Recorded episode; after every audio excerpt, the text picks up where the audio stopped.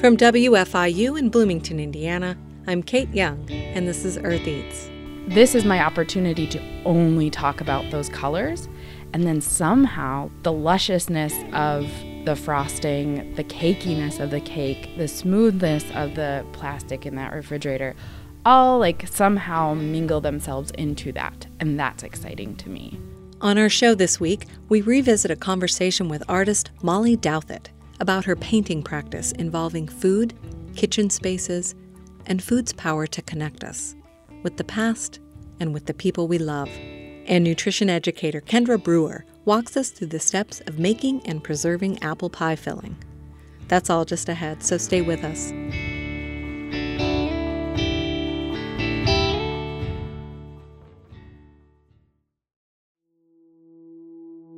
We are in full on pie season. Well, let me rephrase that. Every season is pie season. In the summer, you have all that fruit to bake into pies. But many of us associate winter holidays with pie baking pumpkin, sweet potato, pecan, apple. Today we have instructions for how to make your own pie filling during apple season and then preserve it to use throughout the year. Our guide is Kendra Brewer, who was the education coordinator at Mother Hubbard's Cupboard when I visited during their Food Day celebration in 2017. We're prepping the apples to go into the um, blanching bath, and then we're going to let the apples sit and um, while we prepare the rest of the apples. What, what part are you doing? I am slicing the apples. And what's going on over here? I see a fancy contraption. What are you doing again? I'm peeling the apples with a peeler. Volunteer Courtney Zunica is using what some call an apple master. It's a hand crank gadget that spins an apple on a central spike, while a blade follows the surface of the apple, peeling the skin in one long strip.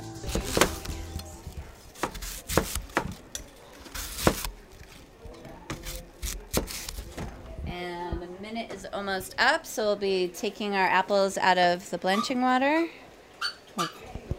So the process is peeling the apples, slicing the apples, and coring them, and then putting them in a blanch bath for just a minute or so. Yeah, once the water comes to a boil for about a minute.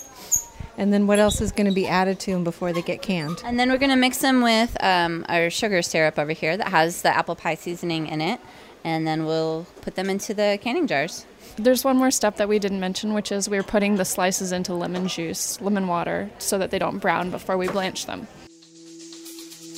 We'll come back to the kitchen for the rest of the process later in the show.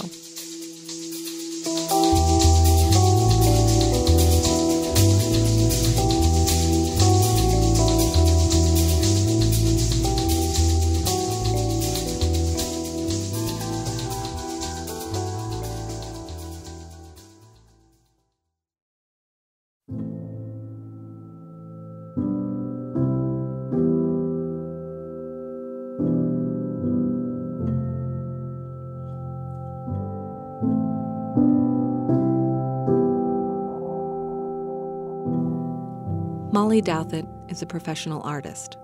She's a painter. She currently lives in Grand Forks, North Dakota, with her parents. She teaches art at a local middle school. Mollie says it wouldn't be Christmas without the Kiss cookie. Her mom makes it every year. But Mollie admits it isn't her favorite. We agree that the chocolate to cookie ratio is a bit off. So, she painted it. One tiny dab of peanut butter dough with a Hershey's kiss on top, nestled neatly in the divot of the crackled cookie. And then she sent that little quarter inch image of the cookie to me, mounted on a card with a holiday greeting. It might possibly be the best Christmas card ever created. And it reminded me of our conversation in November about paint and food and memory and connection with the people we love. I started by asking Mollie how she got started painting food and kitchen spaces. So I had an exhibition in 2017 at the museum in my hometown and like I was really struggling with how to build work for the show and I think I was trying to find my voice as a painter and figure out things and I think as you're searching for your artistic voice you're not looking in the right places. I got frustrated um, in my studio that was not close to my house, and I brought my easel home, I set it up, and I started painting my kitchen, just whatever was happening. And it would be like milk jugs or whatever.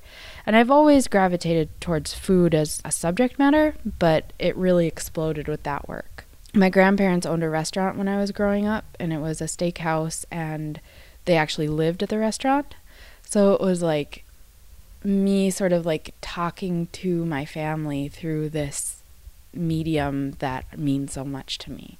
And I think that's really it defined why I'd been painting food so much in the past and it liberated me into like continuing that as like a s- subject matter that's quite central. So you weren't living near your family at that time?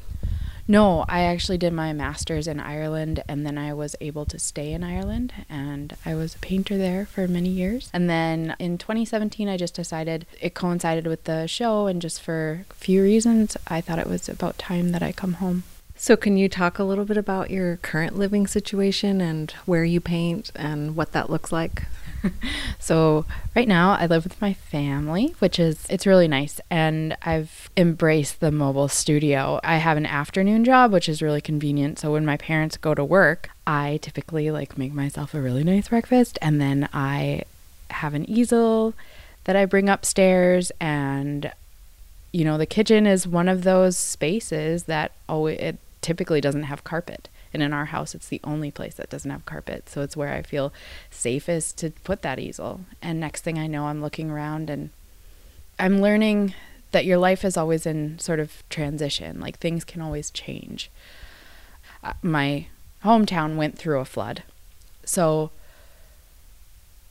that losing your objects, but still knowing why they're important to you is a way for me to connect through painting. So, knowing that I might be leaving this space, you know, probably moving out at some point, it really has helped me surface a lot of subject matter, like a recipe book that my mom has had for years, and being able to really spend time with that. And through painting, painting just gives me patience to sit and look and find those colors and sort of you know, I really love the cream against like a red and actually getting to create that. So that's my setup right now is just setting up in the kitchen mainly and finding. so when you're talking about exploring your mom's recipe book, you're not talking about cooking from it, you're talking about painting it. Absolutely. My family and I have slightly different eating habits and this was it's kind of like my bridge into their still talking about about the things about how much I love them and about how much these objects mean to me and how much even though I don't eat her apple pork chops anymore the book that contains that recipe still means something to me. I've been really interested in the way that food is related to memory and the way that food connects people. I just wonder if you could say anything about what you think about food and its power to connect or its power to kind of jar memory. Yeah, absolutely. Um, even before the paintings really took off as like this is my thing. I think in grad school I had made this painting of Ritter Sport, which is a chocolate from Germany, and I it, it brings back a lot of memories of a very good friend that I have in Germany and our love for Ritter Sport. But I painted this painting, and then the title is Not the Greatest. I suppose that's the point. And the title is referencing the fact that this is like Ritter Sport is very good chocolate, but it's regular chocolate. But I'd rather eat that chocolate than a new chocolate that's more swanky because Ritter Sport brings me back to a better place than swanky chocolate. And I think that's the power that food has over us and and it can be a very good power, especially when you're in times of needing a piece of Ritter Sport.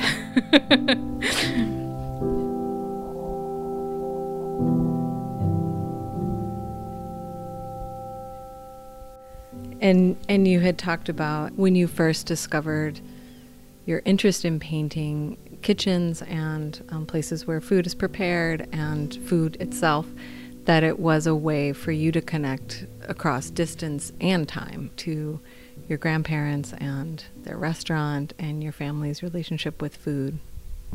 Yeah, definitely. I'm just thinking of all of the things over the years that maybe I've painted that even you know I remember a clove of garlic and there, that's the the other thing too is the beauty of cooking your own food is that you're involved in the process and there's such joy in making something that you're going to eat. You know, I am not painting from photos. I'm sitting with these pieces of food and I'm smelling them and food is it's such a connector and I do think that maybe when my eating habits changed as far as leading more of a like plant-based vegetarian lifestyle it it still remained a way that I could express something to people. This summer I was able to or I guess this fall paint my dad's birthday cake which was German chocolate which my grandma that was your birthday cake every year no matter who you were she made German chocolate cake and I still eat that. And it's, yeah, the taste of that brings me back to her. Remember in high school coming home and like watching Mario Batali, aside from everything we know now, but, um, and sort of just watching him walk through Italy, you know, discovering and just being so connected to simplicity in food. And I think that's the beauty of connecting with a raw material. And that's also what painting is. You know, you're just dealing with oil and stone that's been ground into a paste. Well, that's pesto. you know, it's like that's that's just taking one thing and do, and touching it in a way that can all of a sudden transform it.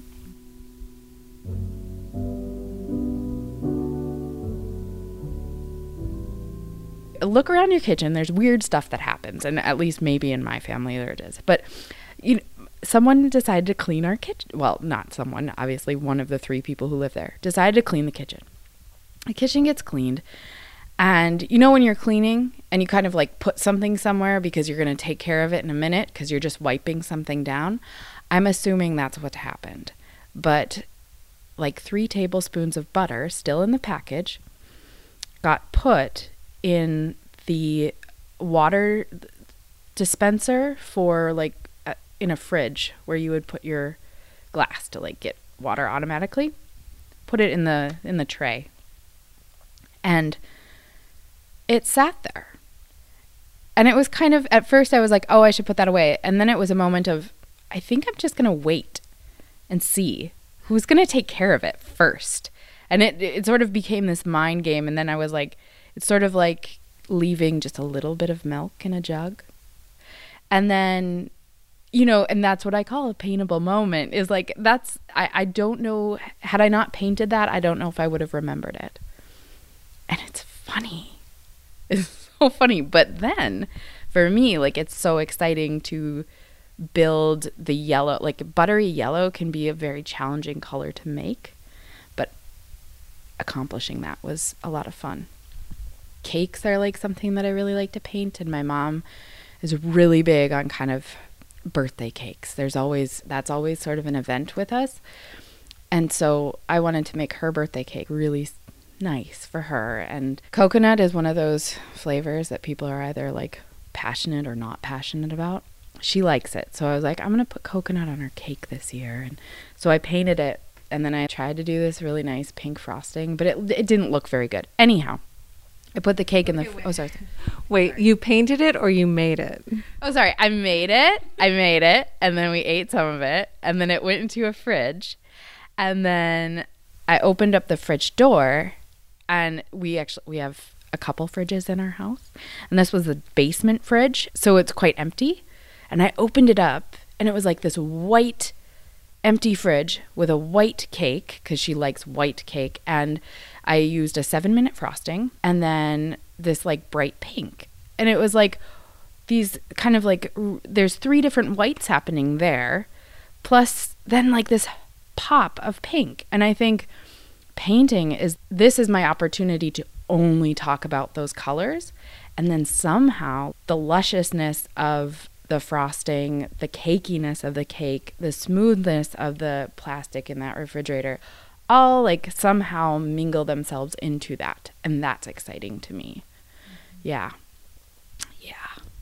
What about the the time that you were painting watermelon in your kitchen? Oh, yeah. There were like baby watermelons for sale. Brought one home and, and I cut it up and I put it in a bowl, and the bowl happened to be like bright green. And then all of the watermelons these days are seedless, so it didn't have seeds. And then I had just put it on the stove top, and the stove was black. And I kind of looked down and I was like, "Oh my god, it's the bowl is green, that's its rind." And then the stove top was black, and it was really exciting because I thought, "Wow, I've completed the watermelon." And again, that's where I get that opportunity to talk about when you can make like bright pink, opaque bright pink, and then find slightly darker maroonish red that adds depth, it's like, I don't know, I kind of freak out, especially when you're putting it on. And then once you, you know, put it on the surface of the, the canvas and you're like, well, that moment's over. Moving on onto the green. yeah. I just get this like nudge in me and I'm like, okay, like I have to paint. And there was actually one Sunday when my niece was over who was teething. My brother in law, my sister were there. Mom's making spaghetti, and it's Sunday, and the, the house is full and it's hot. And I was inspired. And I think, bless their souls, they didn't mind.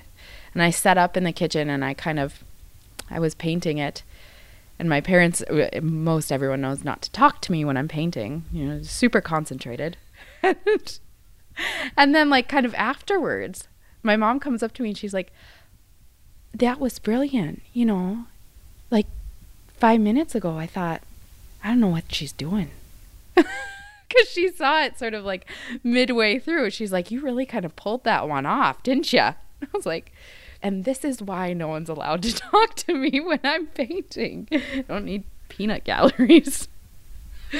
That's great though. Even though they couldn't talk to you, you were sort of integrated into the the moment of the family and they got to watch your process even if they couldn't interact directly.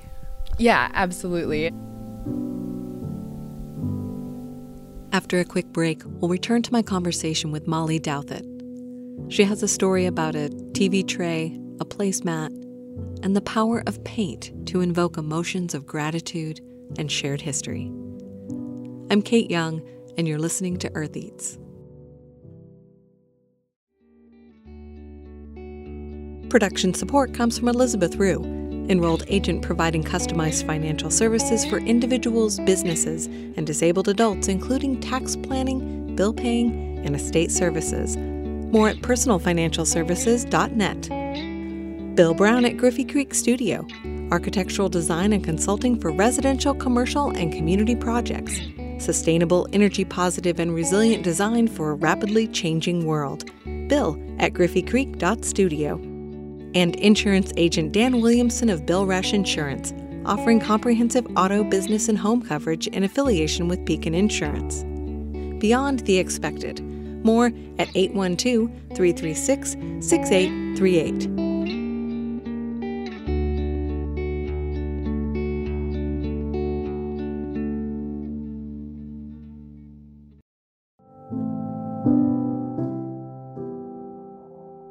In the midst of the holidays, some of us may be spending time with family, returning to the family home perhaps, and among the many things that families can disagree about it seems food can stir up some deep divisions. After all, food is tied to culture and identity. Many of us leave home and strike out on new culinary paths, develop new food preferences, restrictions, or even principles about what we will and will not eat. A place where we may have once come together, the family table, can become fragmented and tense. Our guest, Mollie Douthit, a painter, returned to her family home after living abroad for years. Many things had changed, including Mollie's diet. But she's found ways to continue to connect with her family over food, even if they aren't always eating the same thing. You mentioned that you had gone through a rough patch recently. Mm-hmm. Yeah, moving home, I had a lot of probably culture shock and just like shift in like what was happening in my life and where I was going and a lot of questions. And I think luckily I was living with my family. There was a point where I was eating dinner like in front of my mom every night, like just really upset about life and about things and I was, you know, and I'd sit in the in the living room. Actually, I'd bring my dinner out there, and I'd sit there, and I'd just be like a pile. And that that went on for months, and then when I sort of started to come out of that, I made this painting of my. It's and it's a terrible painting. It's pretty crappy. It's it's of this couch, and then we have those like little TV trays, and it has a TV tray on it with a placemat and now I look, and this is how painting, like, this is why I paint. I look at that painting, and the entire thing is like a weird shade of gray, except for the placemat. And what I'm thinking of is the fact that, like, this woman sat across from me and, like, knew that I was going to come out of whatever I've been in and was patient enough because I didn't think that was going to happen. So it has nothing even to do with a, like I was making my food, but it was about sharing a moment with someone. And I'm so so so grateful to be home to have come out of that. And that's why I want to celebrate the things that we do share, even if it's just the outside of a recipe book. Mm-hmm. You mean the things you share with your parents? Yeah. Yeah, and those things that I grew up with and those things that have really grounded me since coming home. Um, just oh this is still here you know and you're you're okay with with the thing kind of like finding sameness is sometimes like the like a really way to help cope mm-hmm yeah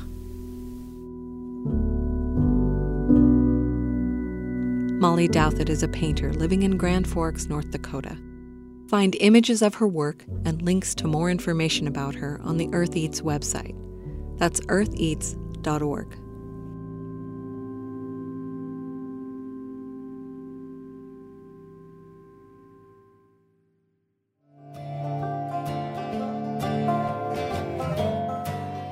Next, we head back into the kitchen for that canning demonstration with Kendra Brewer.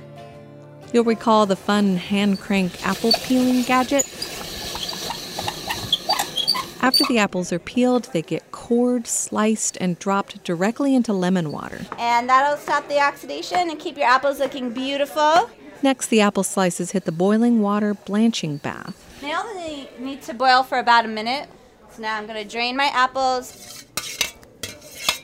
And then the next step is going to be to uh, put these hot apples to this hot syrup that we've prepared. And the syrup has, it's basically sugar and water and, you know, apple juice and um, some seasonings like cinnamon and nutmeg. I'm not adding a thickening agent. I'm not going to add cornstarch or arrowroot or tapioca because those things will denature. They will not stand up to the canning process. What I'm going to do instead is after these jars have been canned and we actually go to use them for a pie filling, we'll just add some cornstarch or a thickener then after the canning process. So I'm going to put my apples into my syrup here and then we're going to fill a jar. There's some things while I'm doing this that I'd like to talk about in terms of canning with you. This method that I'm doing right here is called a hot water bath canning method. And this is something that you can do with any fruits or vegetables that are high acid. You can can tomatoes, you could hot water bath things like pickles. Anything that doesn't have that acidity, say you wanted to preserve a tomato sauce that wasn't quite high enough acidity, you would need to pressure cook that. And that cans things at a much higher temperature and, and pressure and makes those foods safe. For any foods that you're uh, canning, though, you're going to need to make sure that you're using a recipe that either comes from the USDA or an, a cooperative extension service. Uh, you don't just want to take a recipe off of your favorite, you know, food blog online and then decide to can that because you're not sure then that you've got the proper acidity and you could risk getting something like botulism. Botulism happens when you don't have an acidic enough environment. That's why we're so concerned about the acidity in the hot water bath canner. Um, are there any questions about that? Did you catch all that? The hot water bath method of canning is perfect for high acid foods like fruit and plain tomatoes, or foods with a lot of vinegar like pickles. Low acid foods like vegetables, soups, or sauces, those need to be pressure canned. Once you add garlic or onions or anything else to your tomatoes or tomato sauce, you need to pressure can. And always follow a canning recipe from the USDA or from a cooperative extension. We'll have links at eartheats.org. On your recipe there, you'll you'll notice that it recommends leaving about an inch of headspace. You might not get a proper seal if you don't leave the recommended amount of headspace, and it's different for each recipe. And I've wiped the rim of my jar. And now I'm just going to kind of, they call it finger tightening, so that it holds the lid in place while it's in the hot water bath canner. And then I'm going to go and put this into the canner and I'm going to fill all my jars and then I'm going to process, you know, let these things boil for the amount of time listed on the recipe, which is uh, 25 minutes for, for a quart of apple pie filling. After they're done, you'll take them out and put them onto your towel again, and then you'll know that your canning has been successful when you hear this little pop that'll happen as they cool down. They'll suck the top of that lid in, and then you'll be able to turn this thing upside down without the screw top, and it will stay in place. And then you know you've got a proper seal, and you can store that jar for about a year. I like that idea. It's a way to eat local year round. During apple season in the fall, prep some fresh apples for pie filling and can it in quart jars. When you're ready to make a pie, whether it's the dead of winter or early summer, all you gotta do is make the pie crust. It brings you one step closer to pie. I'm always in favor of that. We've got recipes for all of it flaky pie crust, spiced pie filling, and how to safely preserve it, all on our website, eartheats.org.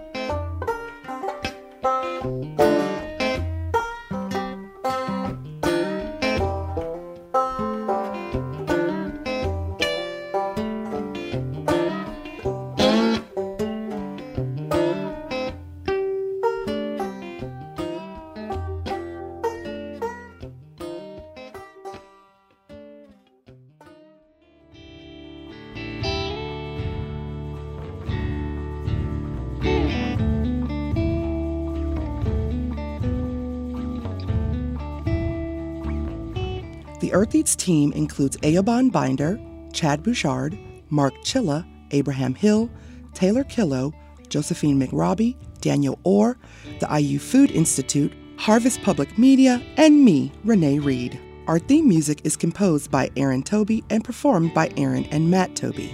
Earth Eats is produced and edited by Kate Young, and our executive producer is John Bailey. Special thanks this week to Mollie Douthit, Kendra Brewer, and everyone at Mother Hubbard's Cupboard. Production support comes from insurance agent Dan Williamson of Bill Rush Insurance, offering comprehensive auto, business, and home coverage in affiliation with Pekin Insurance. Beyond the expected. More at 812 336 6838. Elizabeth Rue, enrolled agent with Personal Financial Services, assisting businesses and individuals with tax preparation and planning for over 15 years. More at personalfinancialservices.net. And Bill Brown at Griffey Creek Studio, architectural design and consulting for residential, commercial, and community projects. Sustainable, energy positive, and resilient design for a rapidly changing world. Bill at griffeycreek.studio.